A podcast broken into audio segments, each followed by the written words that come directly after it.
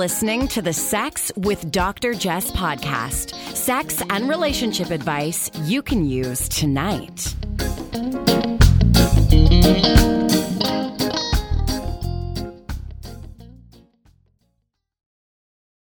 Hello, my friends. This is Jess O'Reilly, your friendly neighborhood sexologist. And I'm here, as always, to offer insights and tips and research findings that you can use to improve your relationship today, right now. And I'm thrilled to be here today because my guest is a fellow Canadian who is going to hook you up with some very sage and practical advice on an extremely important, but also, in my opinion, distressing topic. And that is sex and relationships after children. But before I invite our guest Alyson to join me, I want to send a big thank you to adamandeve.com. Adamandeve.com, your online source for all things sexy from vibrators to Kegel balls, lingerie, and more. And you can get 50% off. That's right, half off almost any item from adamandeve.com plus free shipping on your entire order to Canada or the States with discount promo code Jess, J E S S for 50% off. That's pretty pretty good if you ask me. Now, I've asked Alyson Schafer, whom I met on the Marilyn Denis show. She's a family counselor, parenting expert, and best selling author. I've asked Alyson to join me today because I came across a rather distressing piece of research yesterday. The headline rings out Three decades of research shows kids ruin your romantic relationship. Now, this is from PsyPost, a psychology news and research website, so I'm going to give you a little bit of background. This is what they say. For around 30 years, researchers have studied how having children affects a marriage, and the results are conclusive. The relationship between spouses suffers once the kids come along. Comparing couples with and without children, researchers found that the rate of decline in relationship satisfaction is nearly twice as steep for couples who have children than for those who don't. And in the event that a pregnancy is unplanned, the negative impacts are even greater. And the irony is this is very interesting to me. The irony is that even as the marital satisfaction of new parents declines, the likelihood of them divorcing also declines. So having children may not only make you miserable, but you're going to be miserable together. And this decrease this decrease in marital satisfaction likely also leads to general unhappiness because the biggest predictor of overall life satisfaction is one satisfaction with their partner. And it's it's interesting because so many young couples in particular think that having children will bring them closer together. And i could go on painting this dismal picture of the effect of children on happiness but i do think it's about time i invite alyson schafer our parenting expert to weigh in. How are you, Alyson? I'm great. Thank you for that doom and gloom. it's a great way to start off a show, isn't it?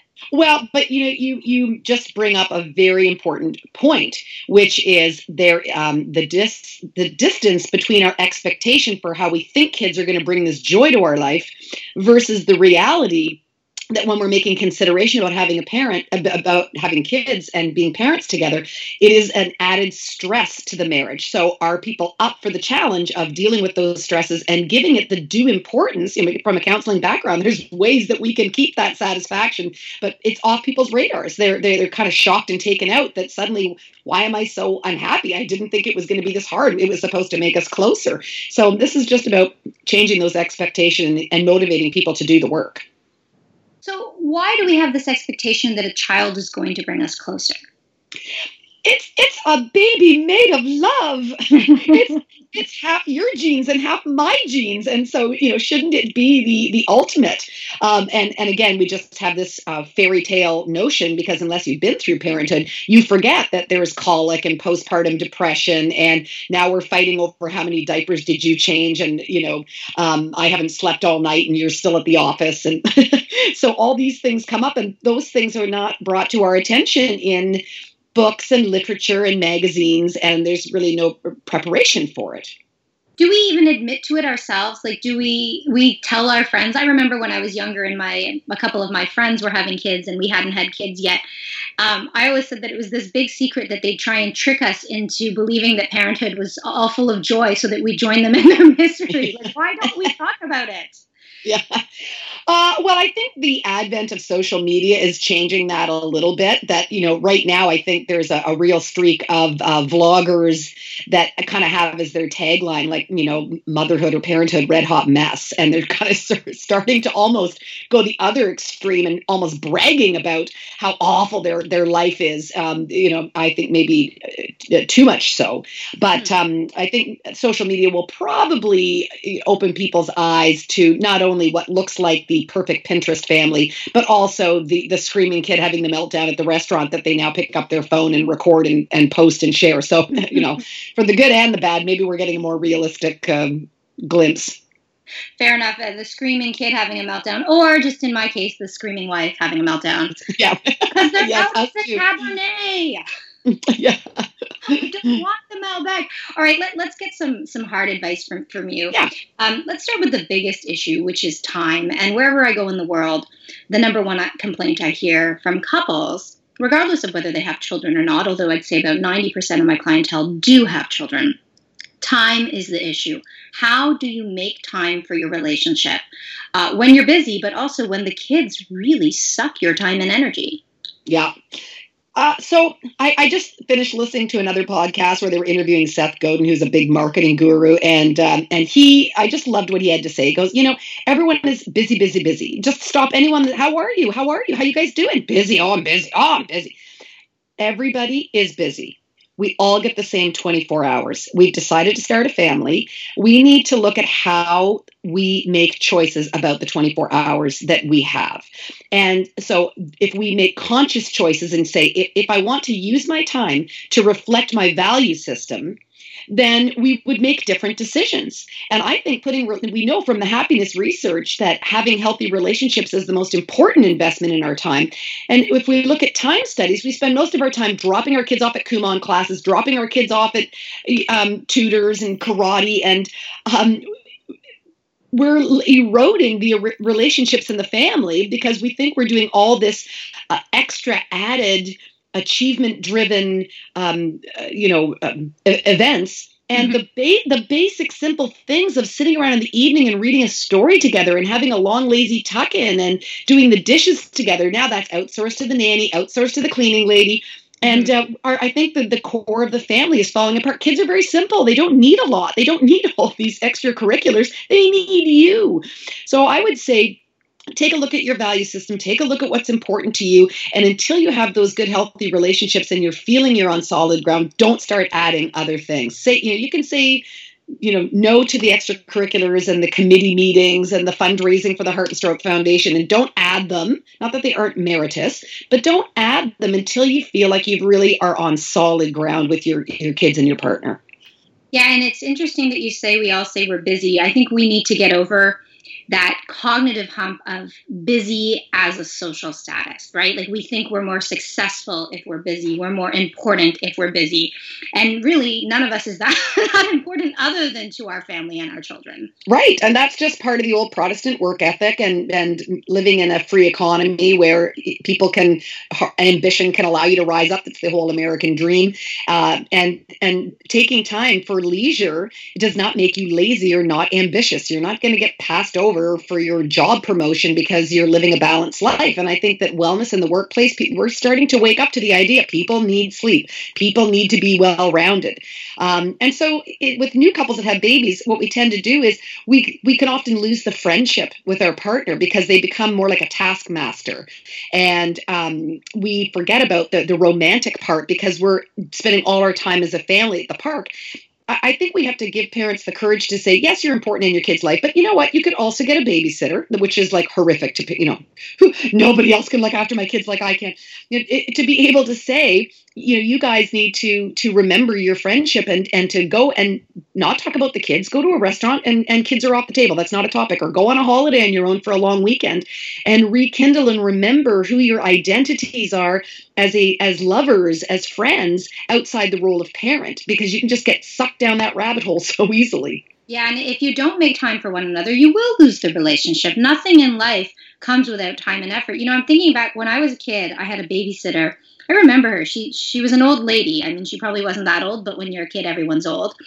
uh, her name is Emily, and my mom and dad found her on a telephone pole. There was an ad for a babysitter, and I think most parents today would would think, "Oh, look how irresponsible my parents were, just leaving her with a total stranger."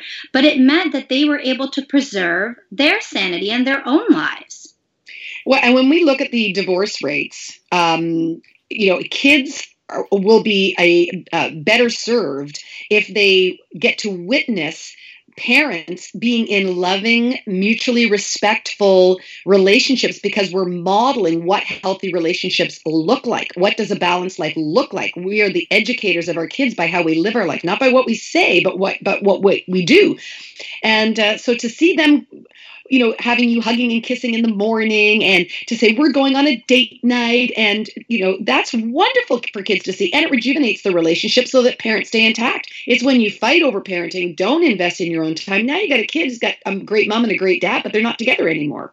Right, right. And do you believe that some of us get obsessed with our children? And what can we do about that? yes. well, I think we get obsessed uh, because kids have uh, become a little bit of like a, a social status these days. Uh, uh-huh. kind of like having kind of like having a trophy wife. Now we have trophy kids, uh-huh. and we somehow think you know if I raise them up right, as soon I mean I think this is where the shift happened when we suddenly realized not suddenly, but when the research compounded and got to the general public that parenting makes a difference, which I'm thrilled that we know because we used to just think it was all we didn't know environment mattered. We thought it was all genetic. But now that we know parenting makes a difference, of course, that means these educated, ambitious, driven women who are have now, you know, hung up their apron strings and gone off gone off and got triple PhDs and are working in law firms and take a mat leave, they tackle parenting with the same gusto and ambition as they do their work life. And now we've we, you know, if I'm going to take a leave, I've got to accomplish something. And so now you're going to judge me on my ability to raise my kid. Um, and so we put a lot of pressure on these kids. And we're also told a scarcity story that says well, your kid's not going to get into Harvard if they don't know three languages and if they didn't weren't on the water polo team. And so there's this feeling of like people, my kid's going to get left behind. My kid's not going to be employed. There's not enough jobs for everybody. So I think we all need to just settle down, settle down, folks. Yeah. We've been raising kids for a long time. You got this thing. it's, it's okay.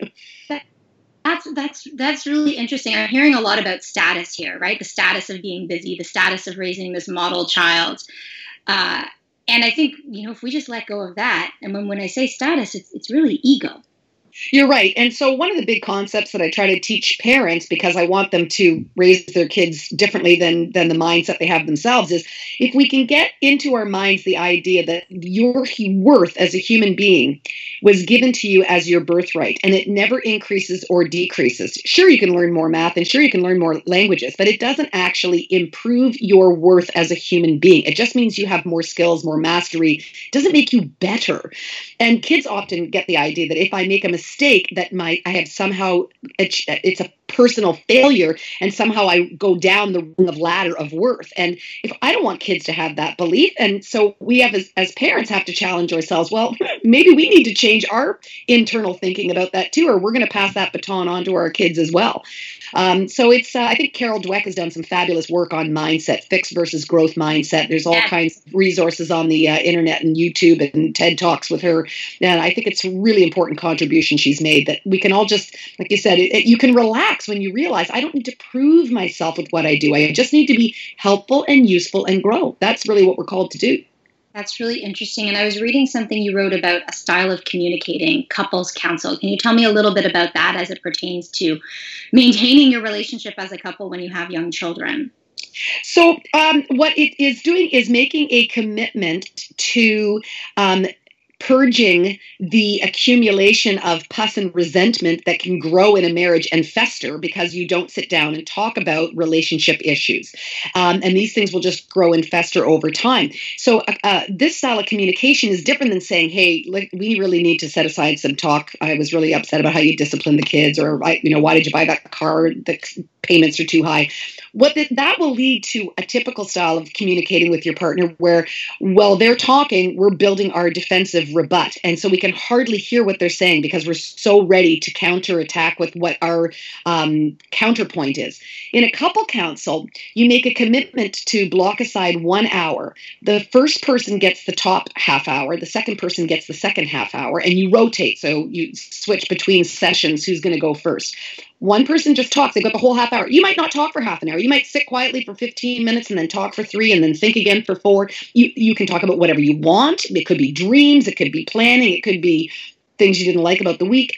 And then the second half, you, t- you turn the floor over, and the second person can respond and and say, "I didn't like what you said about this," or "I think you misunderstood that," or they can bring up completely different things. There's no there's no right or wrong, but what you'll find is that people get to the heart of their issues when they have the floor for a full half an hour. You hear a deeper side of the story. So now it's not about you spent too much on car payments. It's I'm really fearful that we're not going to have enough in our retirement and that we can't put our kids through school. And I've always my my goal was to be a parent who could do better for their kids than my parents did by me.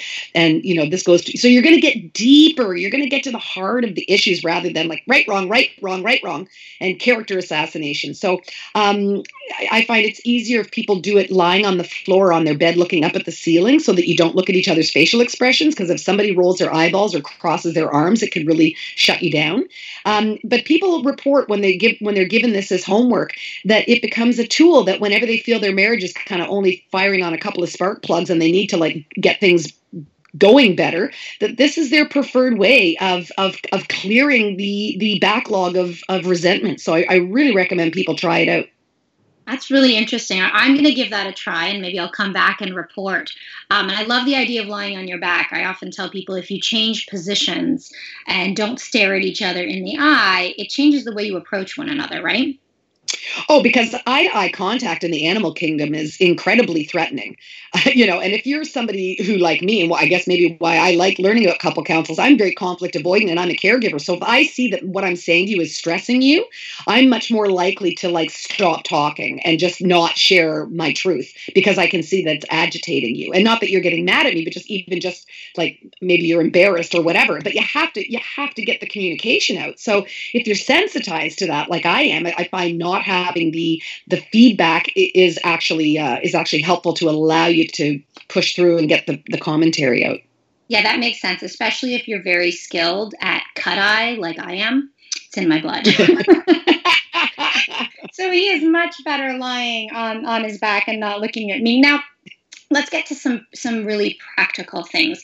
How do we get away from the kids and not talk about the kids? How do we practice self-care? What are some simple things even one thing everybody can do today? Because it's easy to look back and say oh it's been 7 years or 11 years and this is the way we do things. But i think we forget that we can change our behavior this moment. Yeah. Well, I would say to people, think of it as a problem that needs a solution and start getting creative. Instead of saying, well, you know, we go on a date night, but we don't have money. You don't have to spend money. You can go for a walk. Um, my date nights used to be having um, uh, a bottle of wine, nachos, and watching West Wing. but oh. because there was, because there was anticipation and because we kind of made it special because we were adding like some special food and wine to the it, it we we looked forward to it. It was like our little thing. Um, and uh, for other people, um, they say, well, we don't have time. We're too distracted with the kids. And they said, well, they started having um, lunch meetings because they both were at work. So they were, they ha- the kids were at school or with a nanny or daycare, whatever. So they started having lunch meetings and the same thing. So go get a hotel for an hour. You can have a naughty lunch. I love you know, that. And, and I like that date night is nachos and, and wine. It doesn't have to be about sex. I hate the idea that we have date night on Wednesdays and we have to have sex. You don't have to have sex on date night. No, not at all. Now, I will say, and this is a, a, again just education to women. A lot of women say, you know, like I just had a baby and I'm nursing, so you know my breasts feel maternal. They don't really feel sexual. I got a kid hanging off my leg all the time. I'm just not all into that touchy feeling. When I get when I get that feeling back, then we can resume sex. If you wait, you're probably never going to get, or it's going to be way longer till you get there. That in fact, sometimes starting with affection, and I say affection because I don't want people to think I'm talking heavy petting, but sometimes you know hold holding hands and having somebody give you a shoulder rub and then if, if you just by the by, my God, he's rubbing my shoulders and my neck. I'm getting some little goosebumps here. Maybe I'm a little bit more in the mood than I thought. And you can shut it down and say, no, you know what? It didn't it didn't work for me. But thank you for the shoulder rub. That was still lovely. That's still intimacy. That's still loving and caring. But you might be surprised if you just say, I'm not feeling like it. You're never going to make your way upstairs to the bedroom and get out the massage oil. But if you never. say, well, Right. And if you say, well, let's try with the massage oil, but if I say it's not happening, you, of course, we have to be respectful like any other time. But I would just say to women, you know, give it a shot. I think you might be surprised. And um, what a wonderful thing if you can get back to that form of, of intimacy because that oxytocin is a, a, bond building hormone and it does help us get past our our resentments and our, our grudges and, and, it does let us say you know what yeah even for all the crap in this marriage yeah you're, st- you're still wonderful yeah, and that's hormonal. That's hormonal. yeah, and you, if you wait until you're turned on, if you wait until you're in the mood to get yourself turned on, it's never going to happen. Sometimes you have to get yourself turned on first. And, and women, uh, I don't think all women know that. I think that's like that's that part of sex education that they didn't tell us in the grade seven curriculum because they're too busy, busy telling us about how not to get pregnant. well, exactly, and I, even with adults, they don't realize that you know arousal first desire is the norm for many of us, regardless of gender. If you yeah. like, we're so distracted by so many things in our lives that if you wait until you're in the mood, it's like going to the gym. It's just never going to happen. Sometimes you have to push yourself a little. Again, not doing things you don't want to do. But uh, I also think women after children need to be a bit more selfish. I always read advice that, like, oh, you can do other things like a hand job. I'm like, forget the hand job. Tell him to go down on you. Make it or right. I mean, regardless of the gender of your partner, tell your partner to what do you need. Too. You just carried a baby for 10 yeah. months and then pushed it out of your vagina.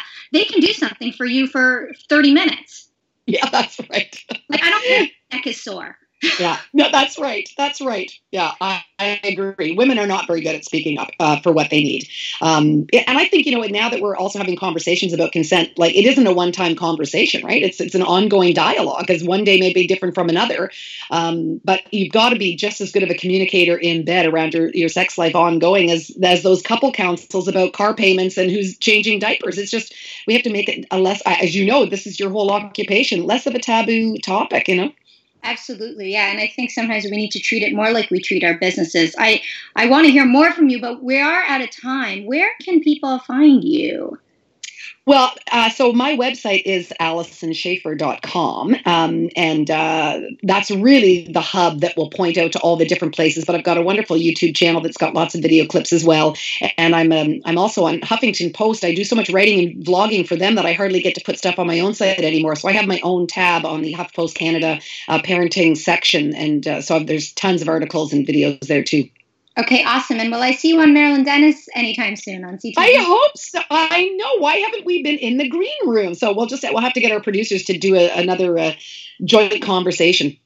This sounds great. Thank you so much. I really think we got some important information here. The first piece to me that stood out is this no ego parenting and no ego loving. And I think if we actually got rid of our ego and the status associated with parenting and with being a partner, we'd probably solve all of the problems to begin right. with yeah so that that piece is so important. Also the part about your worth not increasing or decreasing with skills or accomplishments. These are both just cognitive uh, i think roadblocks we need to get over. And then finally that couples counsel piece is very interesting.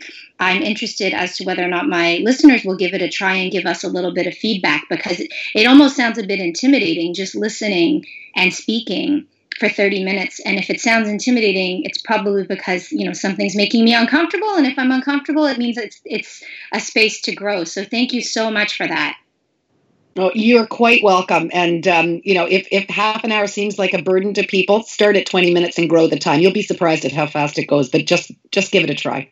Oh, excellent. Okay, thank you so much. Thank you again to Alyson Schafer, and thanks to adamandeve.com, your online source for all things sexy. Get 50% off almost any item plus free shipping on your entire order with the promo code the narcissistic promo code Jess. So J E S S for 50% off almost any item. We've got anything from dildos to anal beads to lace gloves and everything in between. So thank you very much.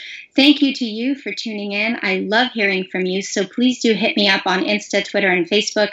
Sex with Dr. Jess. And if you do end up trying out any of uh, Alyson's rather novel approaches to not only improving a relationship after kids, but just improving a relationship as a whole, please do let me know. Until next time, have a lovely week. You're listening to the Sex with Dr. Jess podcast. Improve your sex life, improve your life.